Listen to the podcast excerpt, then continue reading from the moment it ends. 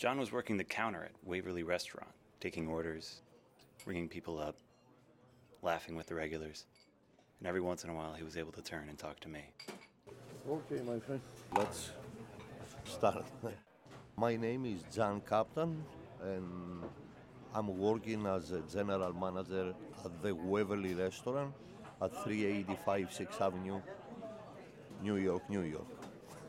John answered my questions with a kind of honest brevity, never bogging down his answers to questions like, How did you start working here? with unnecessary details. friend of mine was working here about 20 years ago. I was not happy where I was working, so he told me that they need someone. So I come here, I ask for the job, and I got it. Since then, I stuck here for the last 18 years. That's all. I'd seen him talking to some regulars and I asked him how many they had at the diner. We have steady customers for many, many years. Here, uh, can say over 50 of them that they coming here since they were going to the college, and now they are old people. They are on social security, so they are here. Uh, they like us. We like them a lot. Uh, we have a feeling like they are part of the family. He hesitated for a moment when I asked him about his favorite part of the village. To my psychology, village is work. So I work over here. I don't come here for fun.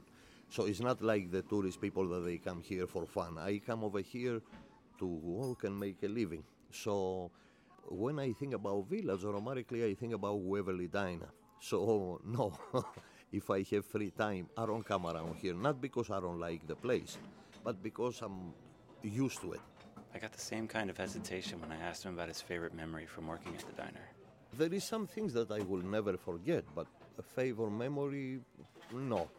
Like one thing that I will never forget, it was the 9/11 day, that uh, that Tuesday, when they hit the buildings and a lot of people come in. uh, You know, over 10 minutes, the place was full. They were asking to use the phone. Of course, I allowed them, but it was so many that you know I couldn't help. And then five minutes later, the lines cut up. We didn't have any telephone lines, and you know it was something that I will never forget in my life. Of course, that's not my favorite memory.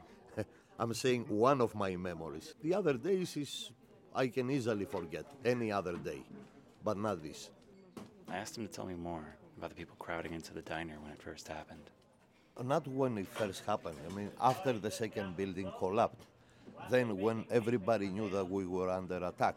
Because when the first building was attacked, you know, I thought, and most of the people thought that it was an accident. Like a plane, you know, got a problem and hit the building. But when the second plane hit the building, then everybody knew that we were attacked. So then the people was coming here and trying to communicate with others and this and that. But then, as I told you, 10 minutes later, nothing was working over here. All the lines was so busy that you couldn't make any telephone. And uh, I had a lot of people inside here by crying and trying to find uh, their relatives. It was a day that I really wanna forget. I really wanna forget. I asked him if he thought people came in because of the diner's connection to the community, or if it was more just because the diner's always open. Yes, yes, because we are open all the times. More or less, every other uh, food establishment closed at that time. Some of them one day, some of them three days, some of them even a week. We didn't close not even for one second. We were here. We had no deliveries coming because they didn't deliver, but we were open. What we had, we were selling. And I remember that time, you know, we were saying to people that some people was ordering eggs with bacon. Sorry, we don't have eggs, or we don't have bacon. We have this and this and this, until we finish up, and then we walk. I remember we walk. Me and three more employees. We walk and we got some food delivered here. By you know, we carry it here because even cars were not allowed to come in this area. So we had to carry it, you know, like by hands. So it was about 11 blocks away that we had to carry eggs, bread, and some meat and hamburgers and stuff like this. But we didn't close not even a second. Not even a second. Police officers, firemen, and other people that they were helping around over there, they were coming here and picking up stuff for two days, aren't charged anything the people that they were working there Uh, we didn't charge anything. We were giving coffee, sodas, water, sandwiches, and all this for free. And actually, I got uh, a paper that I can prove that to you.